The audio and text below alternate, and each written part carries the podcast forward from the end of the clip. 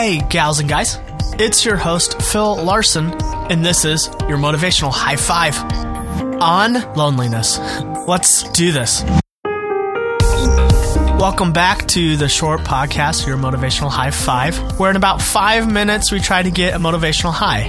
Do you know that this very podcast typically winds up in about the top 150 health related podcasts all across iTunes, which is the biggest library of podcasts? And that's just so awesome and incredible. And I'm excited. Thank you for helping me get to that point. If you want to help me even move further up, share this podcast with a friend or log on to iTunes and give it a rating um, and leave a review if you like it.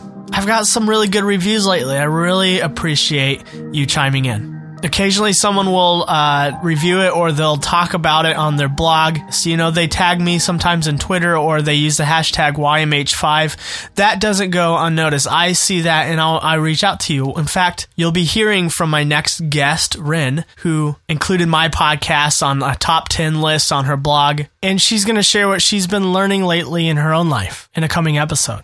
If you like the podcast and you want to support it, there are a couple ways you can do that. You can hop onto the storyshop.tv slash podcast. There's a blue donation button. Or as some of you may know, if you've been listening from the beginning, I'm a composer and I write a lot of instrumental background music for videos and commercials and TV shows. But some of my music is sold also through iTunes or Amazon. You can hop on there and you can buy my album by searching my name, Phil Larson. And right now there's just one album, but there's more on the way that's just a win-win way to support the show. You know, you get some music, and really, they're they're some of my favorite songs I've done. So enjoy that. Thank you.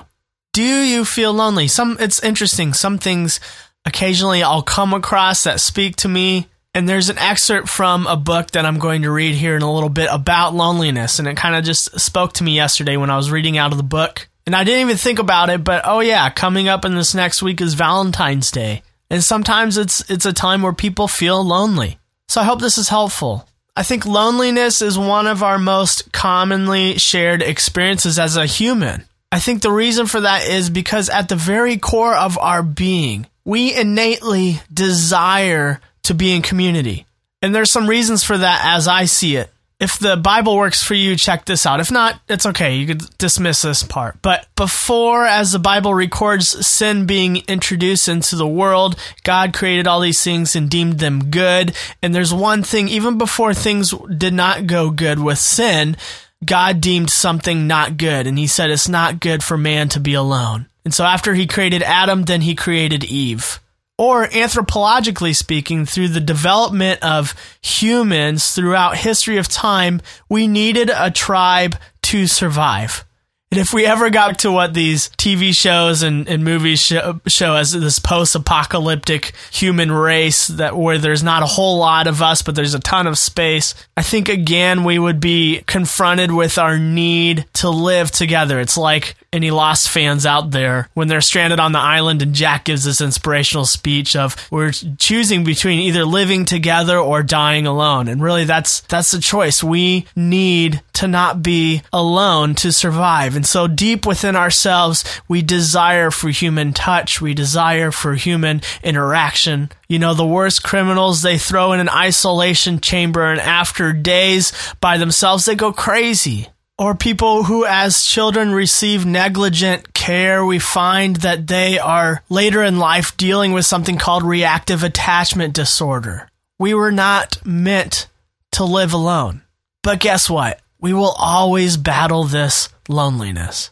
And we have three ways we can approach our loneliness. We can either run from it, run to it, or this third option of you gotta sit with it. And that might not make a ton of sense, but hopefully, after I read this excerpt out of this book by Henri Nouwen, it'll make more sense. The book is called The Inner Voice of Love, and this excerpt is called Find the Source of Your Loneliness. Whenever you feel lonely, you must try to find the source of this feeling.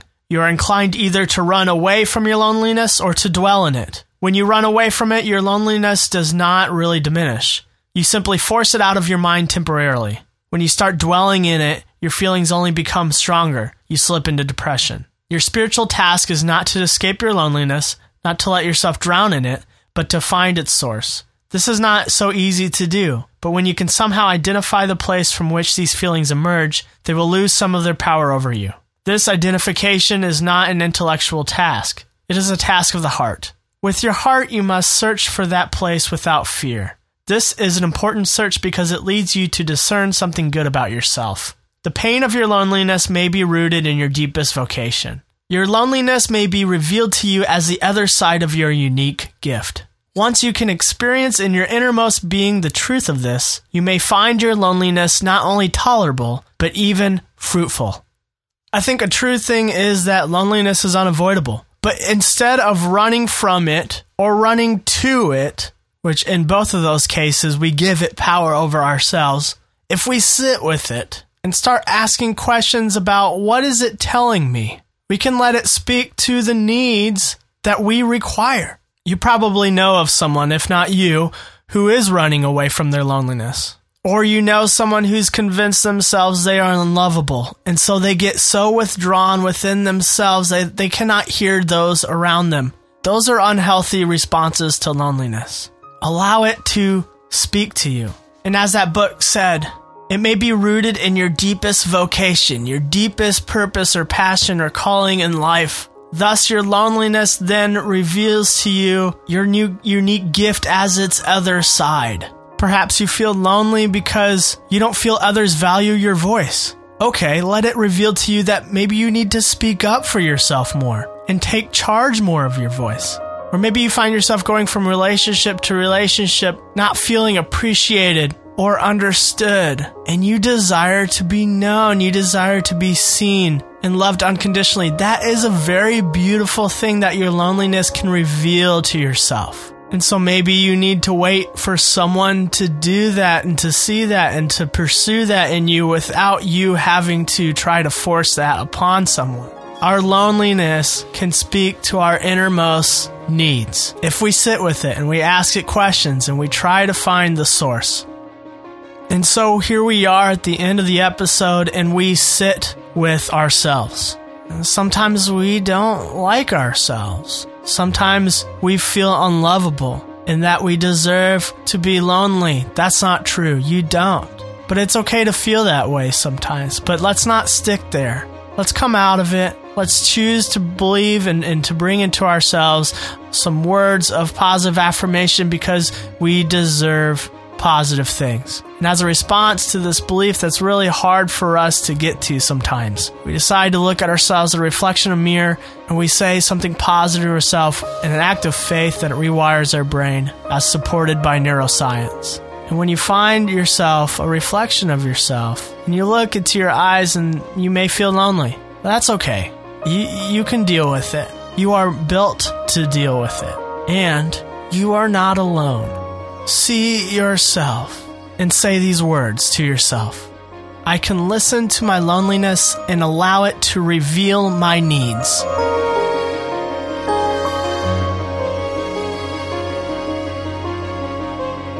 Friends, don't run from it. Don't numb out.